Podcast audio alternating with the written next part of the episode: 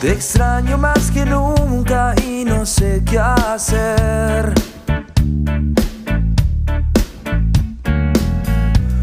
Despierto y te recuerdo al amanecer.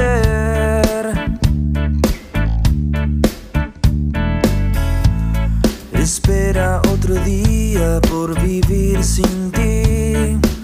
El espejo no miente, me veo tan diferente. Haces falta.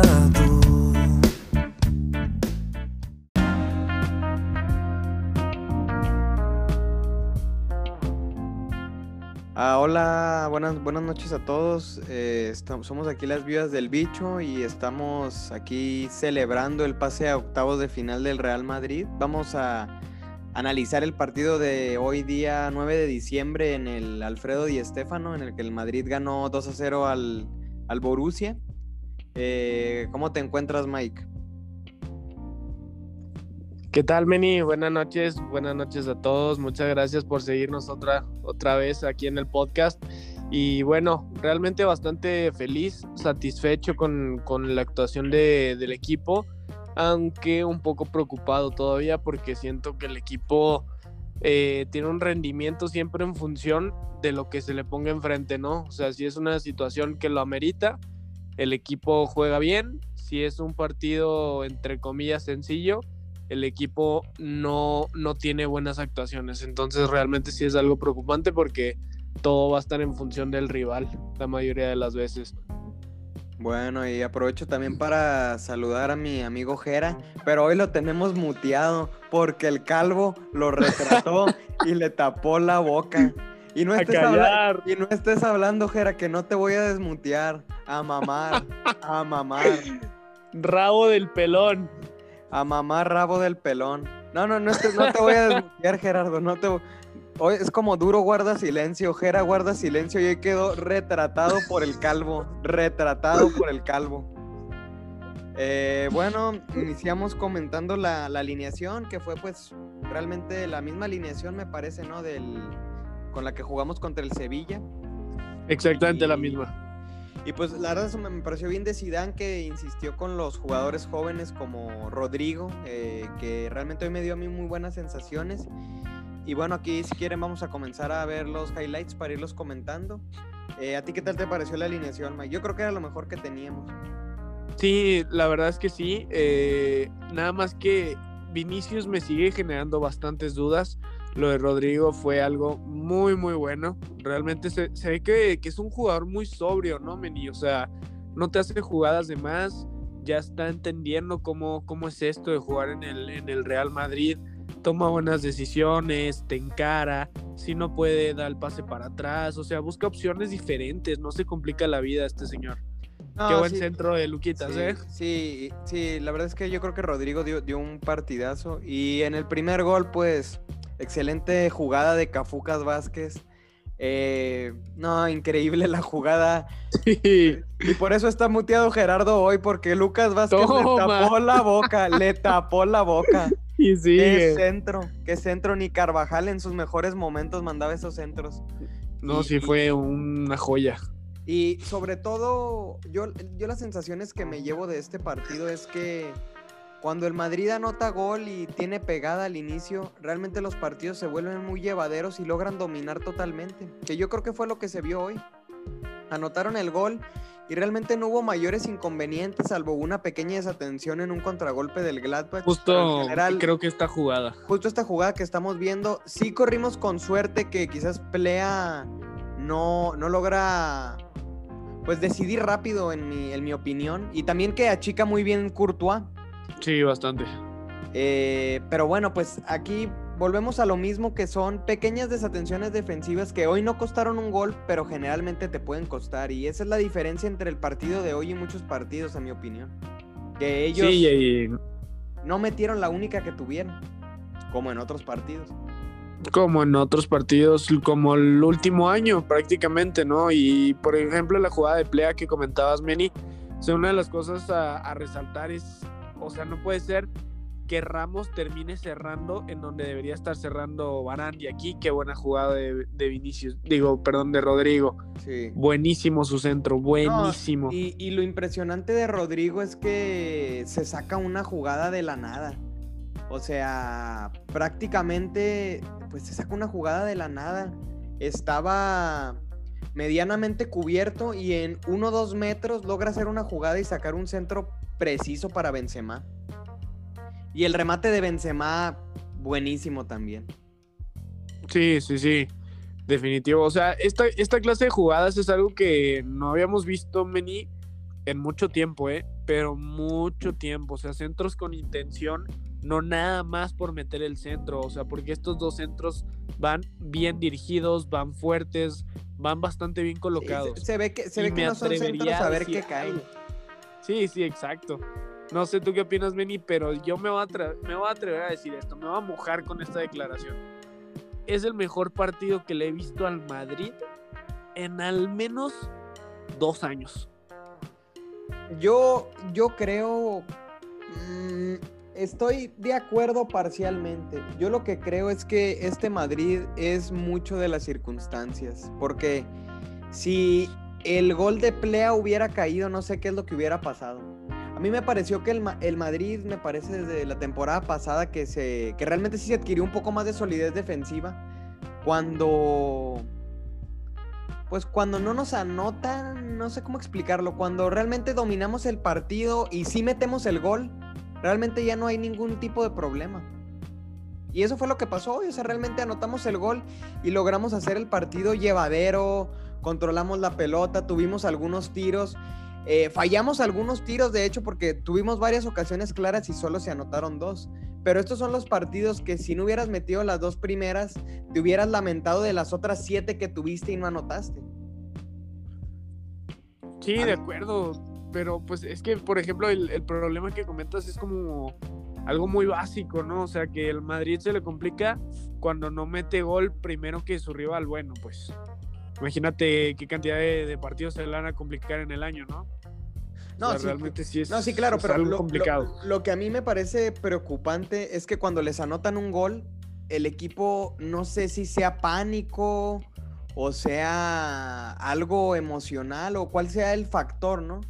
Pero es muy... A mí lo que me parece preocupante es que no tenemos un equipo que tenga capacidad de reacción. Y cuando no es necesaria esa capacidad de reacción, se nota como el equipo es dominante. Sí, por algún motivo también la presión sube mucho, o sea, pero muchísimo, no, no los ves jugar cómodos, definitivamente. O sea, cuando se ve que ellos están cómodos, se ve que son un equipo que medianamente saben a qué juegan. Pero es muy fácil que salgan como de esa zona de confort, o no sé cómo explicarlo. Al momento que los sacas un poquito del guion que ellos esperan del partido, como que no sé si ahí inclusive tengo un poco de responsabilidad si dan al no hacer los cambios correctamente, pero creo que es algo que pasa comúnmente. Sí, yo, yo ahí sí atribuiría bastante responsabilidad a Cian en la parte de que pues tú como jugador estando adentro del campo, si ves que tu, tu técnico no hace ningún movimiento, pues de repente sí te empiezas a cuestionar, pues lo estamos haciendo bien, ¿no? A pesar de que todo el mundo vea que está mal si, ves que tu técnico no hace nada, pues no te lo cuestionas. O sea, realmente crees que estás jugando bien. Y ahí es donde yo sí cuestionaría a Zidane, porque sus, cambios cada cuando caen, y a lo mejor de un minuto 78 en adelante. Sí, sí, y yo creo que sí, eso sí puede ser un problema de que Zidane a veces no sabe leer los partidos cuando ya es demasiado tarde, ¿no? Eh, a veces hacer cambios al minuto 75 cuando vas perdiendo pues los debiste haber hecho desde el minuto 55, quizás al medio tiempo. Creo que ese es un problema que Zidane sí ha ido acarreando. Yo creo que tácticamente Zidane sí ha ido progresando, ¿eh? porque yo sí noto que el equipo defensivamente en algunos partidos se ve muy sólido como hoy. Y es que yo creo que cuando no somos víctimas de errores muy puntuales de los jugadores, realmente el equipo defensivamente se ve muy bien. O sea, mientras Varal no meta un autogol o haga tres penales, realmente, realmente el equipo se ve bien defensivamente. Sí, de acuerdo. Y ahora ah, aquí hay otra cosa. O sea, el Madrid aquí en, en, este partido no es que haya salido a defender, o sea, se defendió con el balón.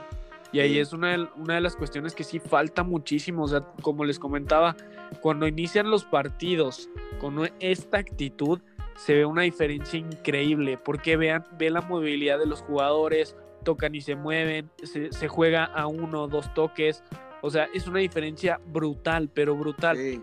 Y ahí es donde reside esa solidez defensiva, ¿no? Porque entre más hagas correr al rival atrás de la pelota, pues obviamente menos te van a atacar. Exactamente. Y también la, la ventaja de cuando no juegas con exfutbolistas, ¿no? Pues, claro. hoy no jugó Marcelo, hoy no jugó Isco y pues todo es felicidad. Es, es Oye, una, y- es una realidad. Y están borrados, ¿eh? Están ya borrados. Sí, yo creo que Zidane, eh, pues gracias a Dios, sí está escuchando las vidas del bicho. Y pues ya se dio cuenta de sus errores porque pues realmente sí era preocupante ver cada, cada vez a pues estos jugadores de manera repetida. Yo, la verdad, hoy, hoy, hoy sí me voy, me voy contento porque, pues evidentemente por el pase octavos y sobre todo porque pasamos como primer lugar.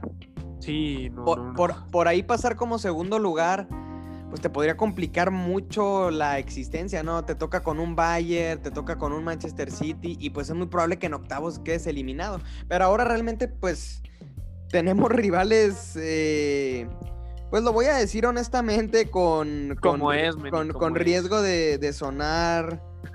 Pues con riesgo de que este comentario me vayan a hacer un retrato y me muteen como ahorita está muteado Gerardo. Pero son, son, son rivales muy accesibles. Realmente es el Porto, el Lazio, el Leipzig y el Atalanta. Por ahí quizás se nos podría complicar el Leipzig. Leipzig, Leipzig. eh, pero duda. la verdad yo creo que el Atalanta, el Lazio y el Porto no deberíamos tener mayores problemas.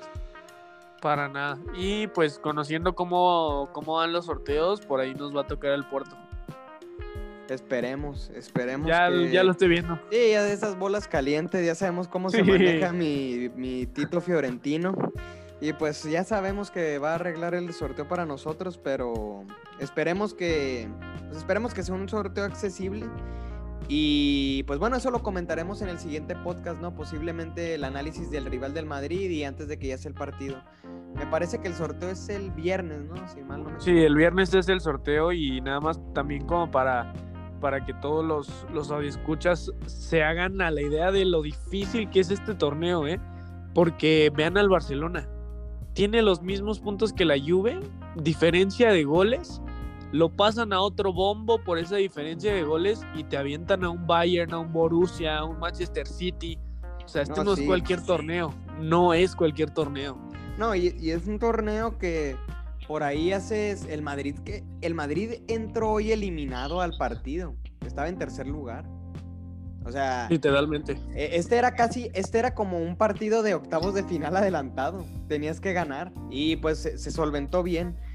Y bueno, por e- eso que mencionas del Barça, pues fíjate, el Barça sus posibles rivales, ay mi madre, es el Bayern, el City, el PSG, el Liverpool, el. Dortmund o el Chelsea. Ve eso. Yo, O yo sea, la, es- yo- yo la verdad que al Barça, quizás solamente contra el Dortmund y quizás contra el O el Chelsea, los vería nivelados, pero contra los demás lo veo muy complicado para ellos. Sí, completamente. O sea, sería, bueno, sería muy difícil que no terminaran goleados, la verdad. O sea, Sí. veo un- una diferencia abismal entre estos equipos. Y no por, no por demeritar al Barcelona, más bien que ahorita los niveles están muy marcados, pero muy marcados. Sí, es que los equipos que son muy físicos, como el Bayern, como lo es el mismo Liverpool, pues se nota bastante en, pues, en estas competiciones, ¿no? Eh, bueno, pues eso yo creo que es como nuestro análisis de lo que llevamos hasta ahora de la, de la Champions. Y pues, no sé, Mike, si quieras proceder a lo del jugador del partido, mejor y peor jugador. No, no, no vas a Sí. hablar, no vas a hablar, Jera, estás silenciado, ya te dije. Sigue, No, calladito, no estés escribiendo en el chat, bien, no estés escribiendo en el chat ni me estés marcando, no vas a hablar. Ya te dije, no te voy a silenciar, estás silenciado y no vas a hablar porque te taparon la boca. Acuérdate como cuando Raúl silenció el Camp Nou, como cuando Estás- Cristiano silenció al Bernabéu, ¿eh? Estás, está- silenciado, estás silenciado y no me estés marcando por teléfono ni al WhatsApp, no te voy a marcar ni estés mandando videollamadas. Ya bloquealo. Eh, te voy a bloquear, Gerardo, te voy a bloquear. Eh, bueno, Y no sé, bueno, pues- me- mejor y peor jugador del partido, Mike. pues vamos, vamos diciéndolo, para mí este, el mejor jugador de, de este partido fue Don Luka Modric. por muchísimo, No, sí, fue- fue- muchísimo, pero fue- brutal. Fue una exhibición, fue una exhibición. No, no, no, no, no, no, o sea, brutal En lo todo- de Luka Modric. Lo de, lo de hoy en todo el campo. Es que todo el campo, era, es el viejo Luka Modric que recupera, manda un pase de tres dedos, hace, hace paredes, triangula, lanza pases filtrados, hace todo. Eh, eh, la pierde el equipo, va, cubre, va, los, la cubre los espacios. No, no, Eh, no, no, no, no, sí, sí, la verdad sí, fue, fue una exhibición de Modric. Y yo la verdad le doy sí. una, le doy una mención especial a Rodrigo, porque me parece que Sin duda. poco se habla, eh, que Rodrigo es más joven que Vinicius, eh. Para los que creen que Vinicius es la gran promesa, Rodrigo es un año más joven que Vinicius. Sí, para mí esta fue una noche que no, no voy a decir consagra porque estamos lejos de eso, pero sí yo creo que pone ya en un escalón más arriba a, Dro- a Rodrigo que a ¿no? Vinicius, Y, porque aparte vis- viste el- ves el juego de, de Vinicius y te das cuenta que el tipo intenta hacer cosas que ni en el play te salen. sí, O es sea, de verdad que- ya, ya, ya es tristísimo ese- esa clase de regates que intenta. Sí, es que Vinicius cree que está jugando Volta Fútbol. La verdad es que no, este es, este es- esta es la UEFA Champions League, no es el PlayStation 2. Y pues sí, la verdad se nota. Se notan jugadas que debería madurar un poco más en su juego. Y Rodrigo, pues, a mí me parece que sí tiene un, potencial muchísimo más alto que, que Vinicius, pues, porque se ve que toma mejores decisiones, tiene mejor técnica individual. Y más allá de eso, siento que toma decisiones en base a pensar, no como Vinicius, que algunas veces me parece un poco más instintivo, como a ver qué sale. Sí, sí, sí, definitivo. Y pues ya, es, es otra vez que aparece, ¿no? También apareció contra el Manchester City, si bien recordamos, él fue el que puso la asistencia en el gol. Vale la, vale la pena que- recordarlo.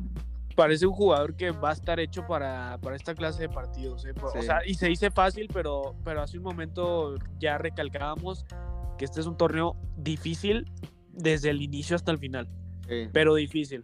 Entonces, tener un jugador que le sienta bien el, el torneo, no creo Sí. que nos venga nada, nada mal. Sí. Y bueno, pues aquí, y bueno, pues mención especial que hoy fue el debut en Champions de Sergio Arribas. Y aquí pues inauguramos el Sergio Arribismo como estilo de vida. Aquí somos muy de Sergio Arribas, ¿eh? Y aquí, aquí inauguramos su barco en las viudas del bicho el 9 de diciembre del 2020. Va a hacer cosas grandes ese, mu- ese muchacho. Sí, primer balón que, que toca y un cañito. Toma. Eh, Sergio Arribismo como estilo de vida, ¿eh? Eh, lo estamos diciendo. Y bueno, ya nos este- sigue, ¿eh? Ya nos sigue. ya- ya nos sigue. Instagram. De hecho, él va va a participar en el giveaway. eh, si, si participan en nuestro giveaway, nos siguen en nuestro Instagram y en nuestro Twitter, vamos a tener una sorpresa, una sorpresa, ¿eh? Con una sorpresa, ahí lo dejo. Eh, y ¿El bueno, peor el, peor jugador. mm, mm, la verdad, yo creo que quizás podría ser Vinicius. No sé si fue un mal partido, pero quizás sí pondría a Vinicius. Sí, para mí fue un mal partido de Vinicius, o sea, sus decisiones no las sentí nunca en pro del equipo, o sea, siento que ya está cayendo en un juego muy individualista, demasiado individualista, y que ya no nos está aportando pues lo que debería. No, es que En ya, este no, caso yo sí, ya no sí da lo risa. como el peor, el ya- ya- jugador. ya no da risa, ya no es gracioso, ya la verdad da un poco de vergüenza. Honestamente. Sí, sí, sí. Y quisiera tirarle aquí una pregunta a todos nuestros seguidores, a todos los bichos. ¿Cómo quisieran que, le- que nombráramos al mejor jugador y al peor jugador? Ya saben, contáctenos a través de nuestras redes sociales y háganos saber qué opinan de eso. Sí, díganos cómo quieren que le llamemos si el Cristiano, el Raúl del partido. El bicho. el bicho del partido. Y el peor jugador, pues si quieren que le llamemos el Vinicius. El, Hazard. Pe- el Pedro León. El, el Hamid Altintop. Lo que ustedes puedan mencionar.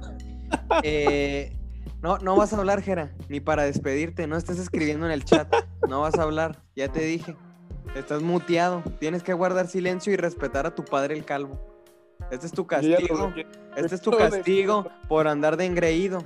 Es tu castigo. Y no estés mandando, no me estés, no me estés mandando correos tampoco. No te voy a corresponder, Jera. Ya te dije. Bueno. Eh, bueno amigos, pues creo que esto sería todo por esta edición de Las Vidas del Bicho, edición especial de la Champions League. Y pues nos vemos el próximo capítulo en el cual vamos a analizar, pues va, va a ser un episodio muy completo el que sigue. Vamos a analizar el peor 11 de la historia del Madrid, con varias leyendas, ¿no, Mike? Bastantes leyendas. Varias ¿eh? leyendas, ¿eh? Hay telita, Balones de hay oro. telita, hay telita. Balón de latón. Y vamos a, a, e- evidentemente analizar el rival que nos toque en el sorteo de la UEFA Champions League. Esperemos que sea el Porto, que nos ayude nuestro padre Fiorentino. Para ver al Y- Tecatito. Ah, el te- ah. Uy, ay, uy, ay, ay, ay, ay, ay. Y finalmente, para comentar el partido clave que va a haber el fin de semana, que va a ser contra el Atlético de Madrid. Veremos si Cafucas Vázquez pues sale en modo Cafú o en modo Lucas, Lucas. Vázquez. Ajá. Bueno, pues bu- buenas noches a todos y muchas gracias por escucharnos. Muchas gracias, que descansen.